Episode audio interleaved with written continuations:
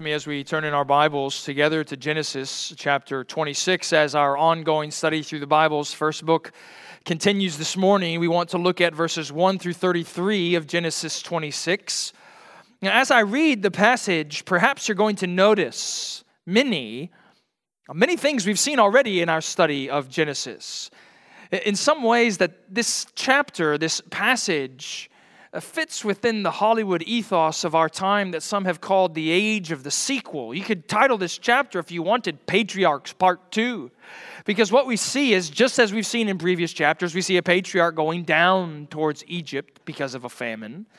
We see a patriarch passing off his wife as his sister. A patriarch confronting this mysterious ancient Philistine leader named Abimelech. Also, there's conflicts and treaties and discussions about wells, renewing of promises, renewing of God's blessing.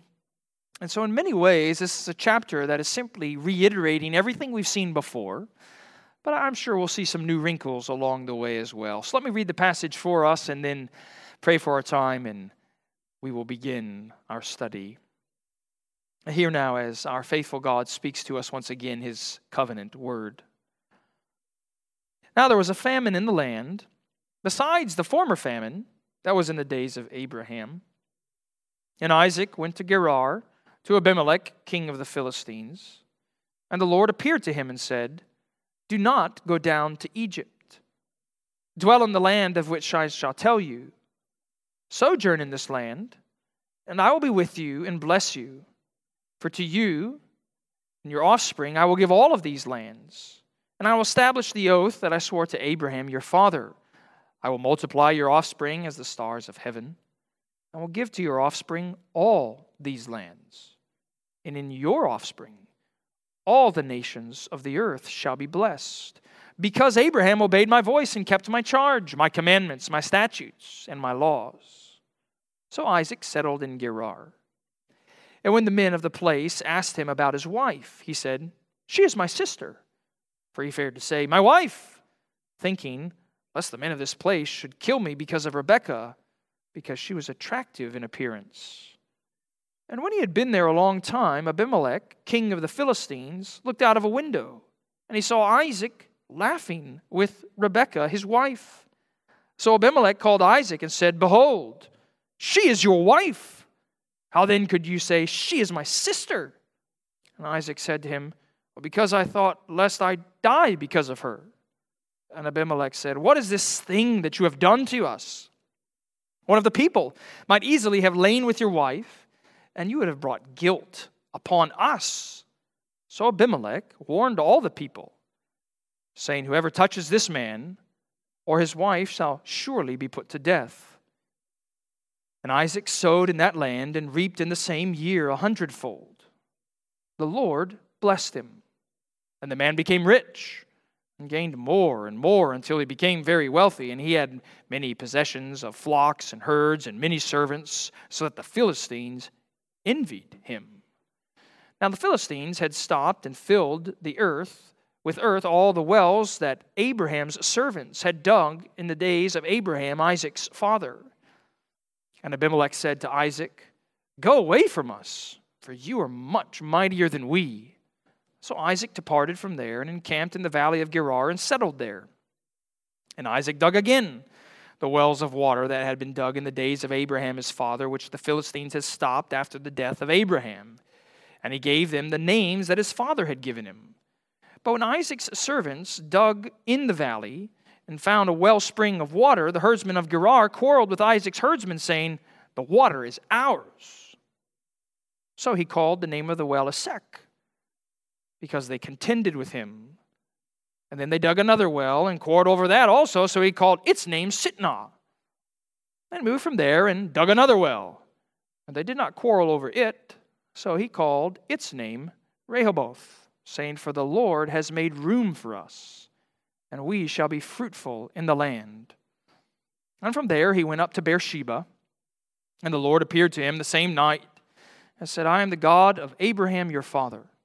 Fear not, for I am with you and will bless you and multiply your offspring for my servant Abraham's sake. So he built an altar there and called upon the name of the Lord and pitched his tent there, and there Isaac's servants dug a well. And when Abimelech went to him from Gerar with Ahuzzath his adviser and Phicol the commander of his army, Isaac said to them, Why have you come to me, seeing that you hate me and have sent me away from you? And they said, Well, we see plainly that the Lord has been with you. So he said, Let there be a sworn pact between us, between you and us, and let us make a covenant with you that you will do us no harm, just as we have not touched you and have not done anything but good and have sent you away in peace. You are now the blessed of the Lord. So Isaac made them a feast, and they ate and drank. In the morning they rose early and exchanged oaths, and Isaac sent them on their way, and they departed from him in peace. And that same day Isaac's servants came and told him about the well that they had dug, and said to him, We have found water. And he called it Shibah. Therefore, the name of the city is Beersheba to this day. Thus far, the reading of God's word. Let us pray together. Father, we thank you that you are a God who is faithful, that you are unchanging in your character, that you are constant in your kindness and promise. We praise you that your word is powerful, that it's good, that it's perfect, that it's inspired, that it corrects us, it rebukes us, it comforts us, and equips us. So we ask that you would send even the Holy Spirit into our hearts, into our homes, into even this building now as we want to know you more, as we want to walk in faith and obedience. Give me a tongue of life that I might preach words of life, as you say I must, with clarity and courage, as we want to see Christ this day. And we pray it all in his name. Amen. Of course, the present crisis has interrupted no small number of things. Uh, for some of us, the most pressing difference is a lack of athletics to watch on the TV screen, sports events to tune into, not least of which has been postponed this year is the planned Olympic Games that were going to go off. And I imagine that many of you might be like me as you enjoy Summer Olympics, even Winter Olympics. You can recall many years long memories of watching our nation compete against other countries in the Olympics. And as I was thinking about that earlier this week, I reflected on this time in 2008 in the Beijing Olympics when the country's 400 meter relay race team were in a preliminary heat. You know, it was one of those heats that just is kind of a goes without saying event. They're just going to move on to the next thing until they get to the final race to see who's going to win the medal. Until, of course, this preliminary heat went off with event. As Darvis Patton was coming down, I think it was the third leg, he was going to hand off the baton to the anchor leg of Tyson Gay. And as that very careful and particular moment of the baton passing is coming, off the anchor leg, Tyson Gay goes. He reaches back his arm, and then you just kind of see it on the TV screen. He closes his hand and realizes there's no baton there the handoff had been dropped and so collapsed that 400 meter relay race. No medal, no final, no opportunity to run for your country, all because of a botched handoff.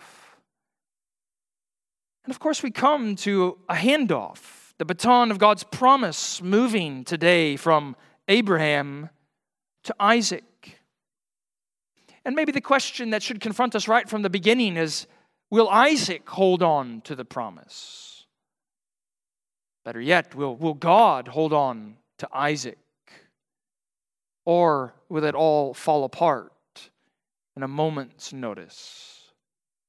And it's quite an important theme that we're wanting to give our attention to this morning. It's certainly one that I'm sure confronts many of your consciences as you think about life in Jesus Christ. We've already read, haven't we, from the Ten Commandments, God's announcement his declaration that his love extends even unto a thousand generations. And some of you might look around your home today, you might look around your offspring, and you have no small number of tangible evidences of God's constant faithfulness to generation after generation. But maybe others of you, you, you look around at your household and you wonder is, is he really faithful to the next generation? because it's more common in your experience to see children walk away from the faith, to renounce their previous profession. Maybe even grandparents seeing the same with their grandchildren. Or perhaps you even think about the gospel preaching evangelical church in America. And you consider the future, God's promise to be with His church throughout the next generation. And you see, well, it seems to be dwindling in power. There's a creeping worldliness about it, a flickering flame of zeal for Jesus Christ. Well, our text has good news for all of us today a precious truth that God is faithful to the next generation of his covenant family. That's what our text means to tell us. All of this repetition that we just read and I mentioned at the beginning that seems to mirror and reflect Abraham's life. It's just this kind of recapitulation to remind us that God remains faithful to the next generation of his covenant promise, the very promise that he gave to Abraham, he now offers to Abraham's son the very blessing that he spoke to Abraham. He now springs forth towards Abraham's son. The presence and the power and the prosperity that he guaranteed for Abraham well, he confirms, doesn't he, for Abraham's son. And you may have noticed, even as I read the text, that there was this constant mention throughout of Abraham. Kids, you can kind of go through the chapter and circle every time Abraham is mentioned, and you might wonder why is Abraham so often mentioned after Abraham already died? Well, it's to make sure we recognize that Isaac is the next generation of the man of faith, Abraham and that there is this constant faithfulness that God indeed is going to make good and is making good on his promise to Abraham that he would be Isaac's God. Not just in Abraham, all the nations of the earth would be blessed, therefore, in Isaac as well. As a students, I want you to pay attention this morning. I want you to think carefully about God's kindness to the next generation, because certainly in our church, you represent the next generation.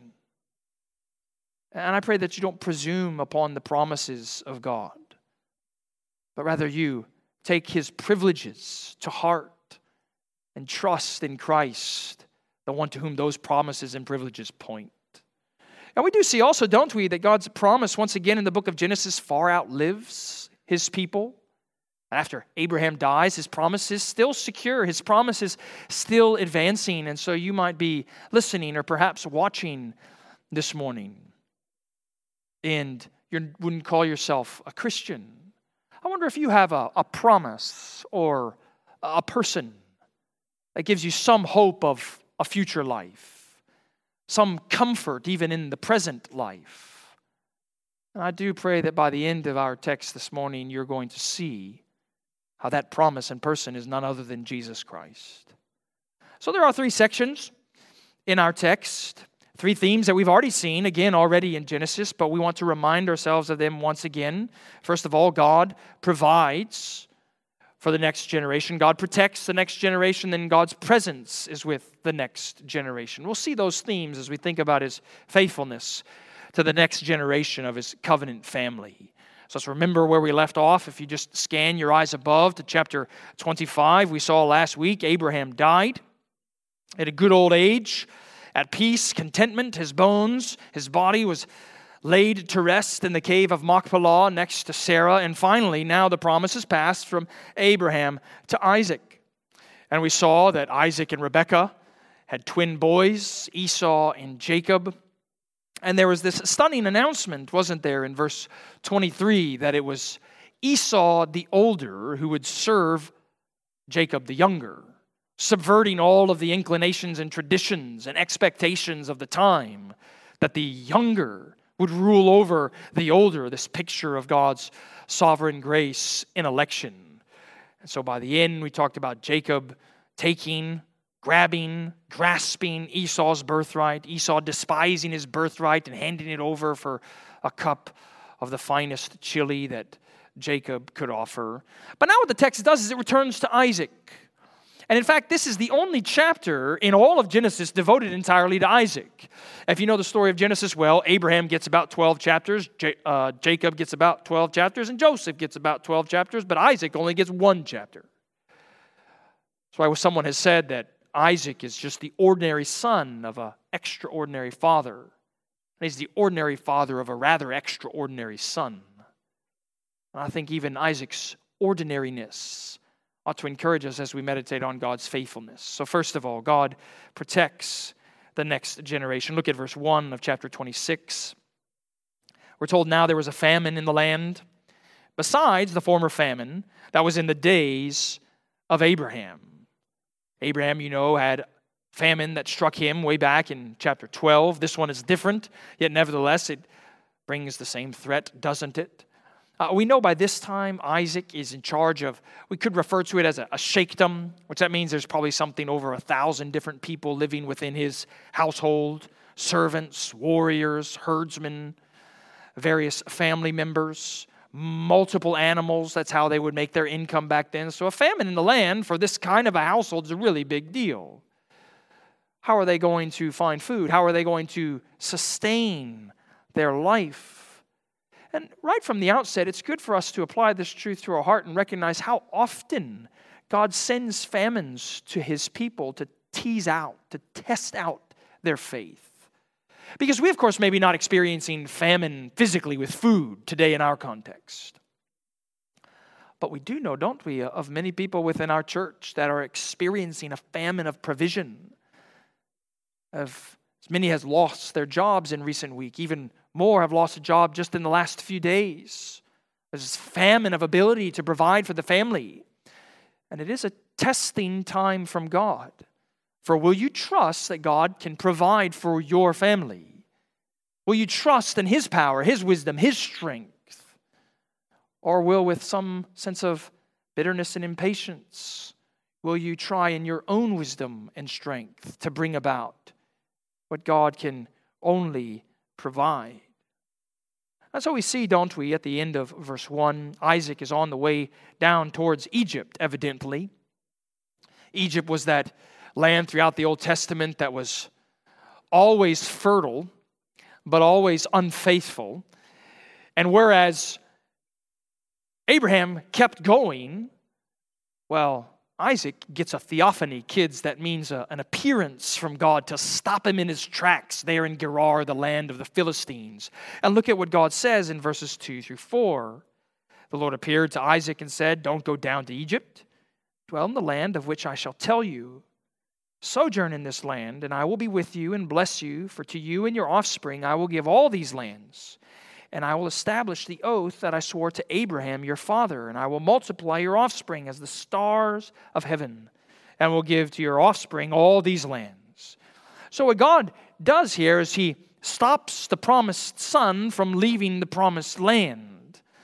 Uh, Gerar seems to have been right on the border, if you will, with the promised land and and Egypt. And Isaac was almost out of the land, and God stopped him where he was and says, No, I want to remind you, I want to reaffirm, I want to reconfirm my covenant promises that I made to your father. Because if you've been with us in recent months, even weeks, we, we've spoken enough, haven't we, about these promises that were given to Abraham all the way back in chapter 12 seed and land, people and prosperity. God is reaffirming them to Isaac. So we don't need to say, I think, too much about them. But we do need to say something about verse 5 because it's altogether unique in Genesis. Look at the end of verse 4 to 5. God continues on by saying, Isaac and your offspring, all the nations of the earth shall be blessed because Abraham obeyed my voice and kept my charge, my commandments, my statutes, and my laws. That's interesting phrasing here, this language, this law language of commandments, statutes, and laws. It's the same thing that's reflected in Deuteronomy chapter 11 when Moses is telling the nation of Israel to be faithful to the Mosaic covenant. Now, kids, you might think back to previous chapters in Genesis and ask yourself, where was it that God gave a long list of laws to Abraham? And you'd search in vain because we don't have a long list of laws to Abraham. But evidently, God gave him numerous commandments, statutes, and laws. And Abraham was obedient to them. So he's not just the man of faith, he's also the man of obedience. And how true that is that true devotion to God is always both full of faith, full of faithfulness. In fact, as James 2 is going to reflect back on Abraham's life, he's going to say, of course, it's Abraham's obedience and faithfulness that proves his faith in God's promise, that the law and the promise of God, they sweetly comply in the gospel of Jesus Christ. Clearly, they did for Abraham. So Isaac, verse 6, we're told, settles in Gerar, and he does what his father did twice.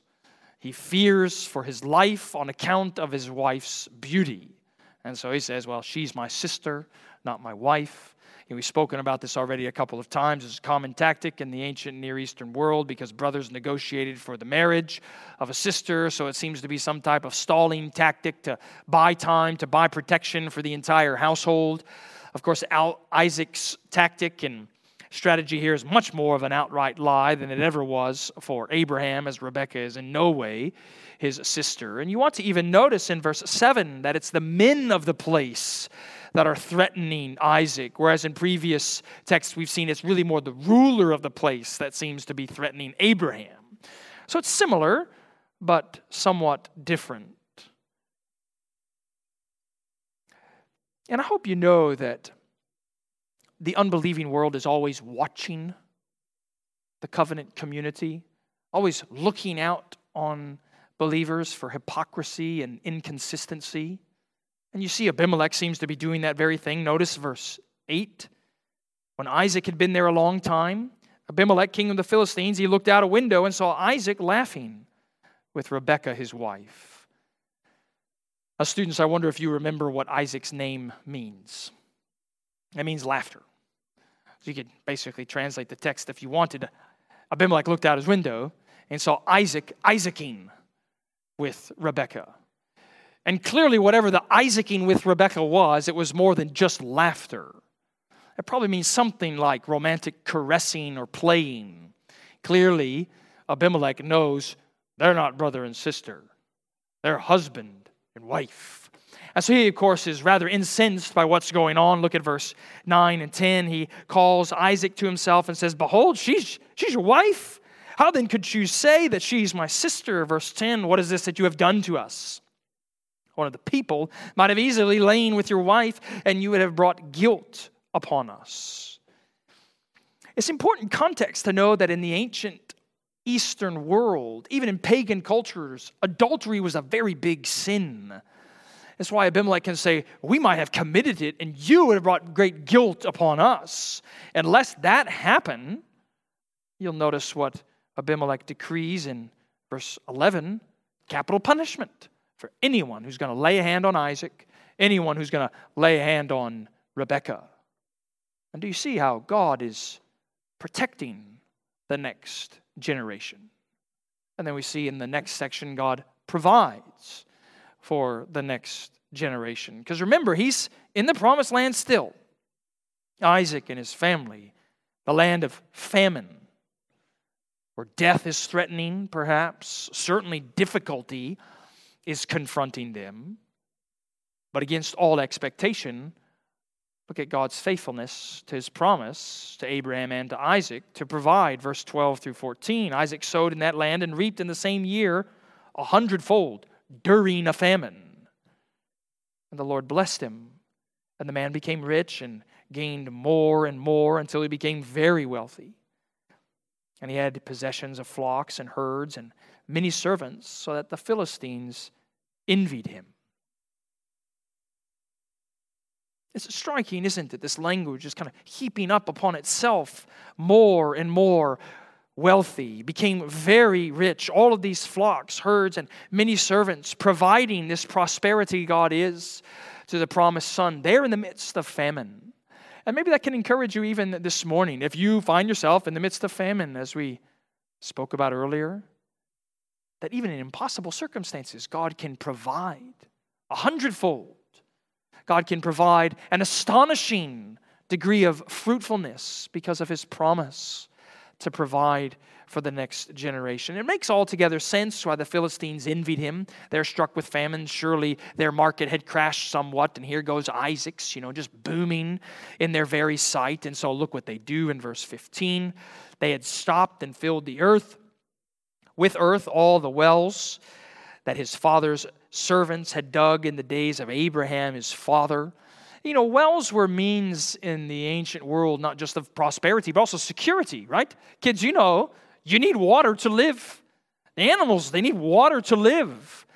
And so filling in a well with earth, that if you go back to chapter 21, Abimelech and Abraham had sealed this non-aggression pact. So this is this is a really an act of warfare almost against Isaac's household, filling in these wells because they envied what was coming from them prosperity and, and fruitfulness. It's great affliction, isn't it? So much so, the affliction increases. Notice verse 16 Abimelech says, Get out of town. Go away from us, Isaac. You're much more mightier than we. And that pattern is fascinating to me. Just these first 16 verses. You have famine in Isaac's life, the covenant family's experience famine, abundant blessing that seemingly disappears in an instant. And some of you know that pattern, don't you? There was a time of, of need. And there was a time of great provision from God, and then unexpectedly, surprisingly, altogether disappointingly, it goes away. And so, what will you do in such a circumstance? What will you pursue in such an instance? What you see Isaac does is he basically goes to the old paths. He starts retracing these trails, if you will, of Abraham, his father, going from well to well, redigging these former places that belonged to his family. So if you just scan your eyes through verses 18 through 22, there's well after well that they dig, and the first two are filled up. They're quarreling at least with the people of the land. And so Isaac's people, they dig this well. There's a fight over it, so he names that first well contention. They dig another well. There's quarreling over it, so they name that well hostility. Then they dig another well. It's like the third time is the charm you see in verse 22. They name that one Rehoboth, which means open spaces. For Isaac said, the end of verse 22, Now the Lord has made room for us, and we shall be fruitful in the land. Clearly trusting in God's provision, clearly believing God's promise that He would make the covenant family fruitful throughout the generation. So if you keep going on down the text, he keeps going back to these favorite haunting places of his father Abraham. Verse 23 tells us he goes to Beersheba. And in verse 24, God appears. Kids, we get this another theophany. Twice in this text, God appears in some sort of visible form to Isaac. And look at what he says in verse 24 I am the God of your father Abraham. Fear not, for I am with you and will bless you and multiply your offspring for my servant Abraham's sake. You know, yesterday I was outside in the front yard with our kids and confronted by this word of God in a way that often happens, certainly in my home. Maybe your home experience is somewhat similar. The kids were playing out front, and one of them had stubbed a toe and was making a rather large racket about this bloody toe that was coming its way home as she's limping along. And, you know, I cry out from the garage, you know, knock it off, it's just fine. No blood, no broken bones, stop crying. You know, as often might tell the kids, you know, man up. Be brave, be strong and courageous. I suppose that there are times when such counsel and exhortation, maybe even admonishment, is useful, but I hope you know when it comes to our Heavenly Father, we don't have a belligerent God, a belligerent Father who says, You got yourself into this mess. Grow a spine and do something about it. What does He say? Fear not. I'm right here with you and I will bring about the promises that I made to you and to your father. So clearly, it gives Isaac hope amidst the hostility. We have no idea why exactly he was scared in this moment, why he was fearful, what he was even fearful about. But we do know, don't we? What he did in response to God's command and promise. Look at verse 25. Isaac builds an altar there and calls upon the name of the Lord. And he pitched his tent there at Beersheba. And there Isaac's servants dug a well. You may recall how Abraham seemed to often go throughout the land building these altars, which in that ancient world was a meeting place with God, a place where they would call upon the name of the Lord, worship Yahweh. But it was also a place of perpetual remembrance of who God is and what God has done. A place when you would walk by it that parents would recount the stories and regale the generations with God's faithfulness and His majesty and splendor. And I do hope that you have such monuments and memorials, even in your life. That you have a person, a place, an event, or a circumstance where every time you glance upon it or hear about it, you can't help but call upon the name of the Lord and praise his wondrous work in your life or the life of another. God is faithful, isn't he? to the next generation of the covenant family. He protects them, He provides for them. His presence is promised here with them. And if you just scan your eyes through the remaining text, it's rather simple. Isaac, you know, all this prosperity and power has come. It seems to be threatening the Philistines. And so Abimelech, with his advisors, shows up and he basically says, Hey, you know that non aggression treaty that we kind of tore up? let's do that again because we're kind of scared of your strength. So, verse 29, I'm sorry, verse 28 and 29, look at what he says. We see plainly that the Lord has been with you. So we said, Let there be a sworn pact between us, between you and us, and let us make a covenant with you that you will not do us any harm, just as we have not touched you and have done to you nothing but good and have sent you away in peace. You are now the blessed of the Lord. And it is possible, isn't it, that that initial language in verse 28 and the final language of verse 29 of what they see spiritually about Isaac's family is just this kind of diplomatic, political way of just stroking Isaac's ego so they can get this covenant and non aggression treaty finalized. But even if it is, it's still true. These pagan peoples recognizing God's presence and promise in the life of the covenant family. You know, Nicholas Hausmann was a well known preacher in the early 16th century, and he was an acquaintance of Martin Luther. Hausmann died, he was a pastor in Zwickau, and he died in 1522. And Luther gave a eulogy of sorts for Zwickau, and one of the sentences became something of a, a famous word about Zwickau's devotion, I'm sorry, Hausmann's devotion to the Lord. Luther had said, What we preach, Hausmann lives. And it reminds me of the story of Robert Murray M'Cheyne saying something similar to a young man being ordained. He's newly being installed to this pastorate there in Scotland, and he looks down from the pulpit as he's preaching. And M'Cheyne says to this man, Study universal holiness of life, for your sermon on the Sabbath preaches but an hour or two, but your life preaches all the week. Isaac's family's life is preaching before the Philistines, isn't it? They see, You are the blessed one of the Lord. They say, God is with you. Do you ever wonder what outsiders might say of Redeemer's culture? Would our life together be one that they would be able to honestly say, God is with you because of the hope, the humility, the honesty, the joy, and the faith that resides within us? Certainly, we should pray that that would be true. And certainly you even see something here is that these outsiders are coming to the covenant family and they, they want peace because their peace is to be found. And maybe you're in here today and listening, watching, not a Christian. You know, a simple exhortation I could even give you from these verses is go find a, a loving church because there you will find peace. Because that church is preaching the person of peace, ministering the Son of peace, Jesus Christ. They say, We see that God has been with you. Don't we know that Christ came and fulfilled Old Testament prophecy that his name would be Emmanuel? which means God with us. And you see, peace reigns at the end of the passage, doesn't it? Isaac makes a feast in verse 30. Verse 31, they exchange oaths. And it ends in verse 31 by saying, They departed from Isaac, these Philistines, they departed in peace. God is faithful over and over to the next generation of his covenant family. I love to read presidential biographies as I have time.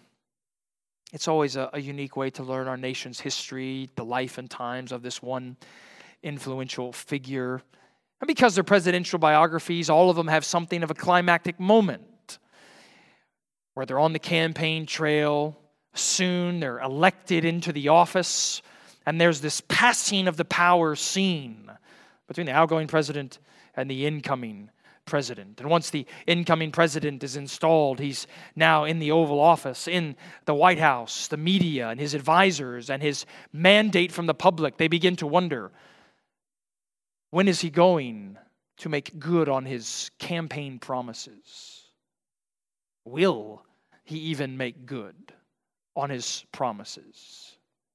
And we see today, don't we, that God always makes good on his promises. From Abraham to Isaac, very soon to Jacob, even unto a thousand generations of those who trust in the name of Yahweh. So, what I want to do as we begin to close, to impress that truth upon your hearts just a little bit more, is notice a couple more things about God's character and kindness here towards the covenant family that's worth our meditation this morning. First, what you want to see is that God's people are undeserving of God's promise. God's people are undeserving of God's promise. You know, I've seen a number of people throughout this week as I've been reading about this text refer to Isaac as the well digger. Like, that's about all he really seems to contribute to the narrative of, of Genesis. You know, he's just this ordinary man. He doesn't seem to be doing that much. And depending on your view of Isaac, he doesn't even come off that great because the majority of his involvement throughout Genesis is not the best in the world. You know, he loves Esau. Why? We saw last week. Well, just because Esau cooks the best meat. Even next week, he seems to just forego God's sovereign promise that the younger would serve the older, and he blesses the older, or at least wants to bless the older. Here he's passing off his, his wife as his sister. His life is more important than his wife. I'm not so sure I hold that skeptical a view of Isaac, but surely we all can agree that he was undeserving. The text is written in such a way that there is nothing whatsoever in Isaac's life that says he deserves to receive all of these blessings, all of these promises from God. And yet, God nevertheless gives him these promises and blessings. God's promises always to an undeserving people. And so, again, as we mentioned early on in the sermon, this ordinariness of Isaac might encourage us, as all of us, aren't we? Just rather ordinary. And yet, God loves to extend his promise to ordinary generations, those that he has sovereignly chosen as part of his covenant family. So, I want you to see God's people are undeserving of God's promise. And I want you to see, secondly, that God's promise is unchanging toward his people. We are undeserving, but He is unchanging. You just can't escape it in the way that the language works here in chapter 26. It's day after day, week after week, month after month, year after year, generation after generation. God's promise remains the same towards His people. How is it then that an unchanging God with unchanging promises can draw near and even be with an undeserving people? Well, we know because all of these promises, blessings of offspring, point towards not just Abraham's son, but Isaac's son in the future, named Jesus Christ. And it's quite striking to me, isn't it, in this chapter, towards the end especially, the latter half occupied with these wells. Wells for security, prosperity, because wells in the ancient world they were, they were really means of salvation. Without the water in that well, people would often die, flocks would die. And Jesus uses similar language, doesn't he? John chapter 4 with the woman at the well as they are speaking. He says, Out of me will come living waters. It says later on in John chapter 7 If anyone is thirsty, let him come to me and drink. For as the scripture says, out of his heart will flow living waters. How is it that anyone can be sustained in God's promise? Well, it's only because of Jesus Christ, the promise himself, who is what Hebrews 13 tells us the same yesterday, today, and forever. God's unchanging Son is the only way that He dwells with an undeserving people. And I want you to notice as we finish how the text moves from emptiness to fullness and how that is life in Jesus Christ. Verse 1 again tells us what? There's famine in the land. The text closes into verse 32. Isaac's servants come again after digging a well and they say, What? We have found water. Such is life in God's covenant family. Such is life trusting in God's promise. Such is life responding to God's faithfulness. Emptiness to fullness. Nothing to everything. Famine to fruitfulness. All because in Jesus Christ, God is faithful to the next generation of his covenant family. Let's pray together.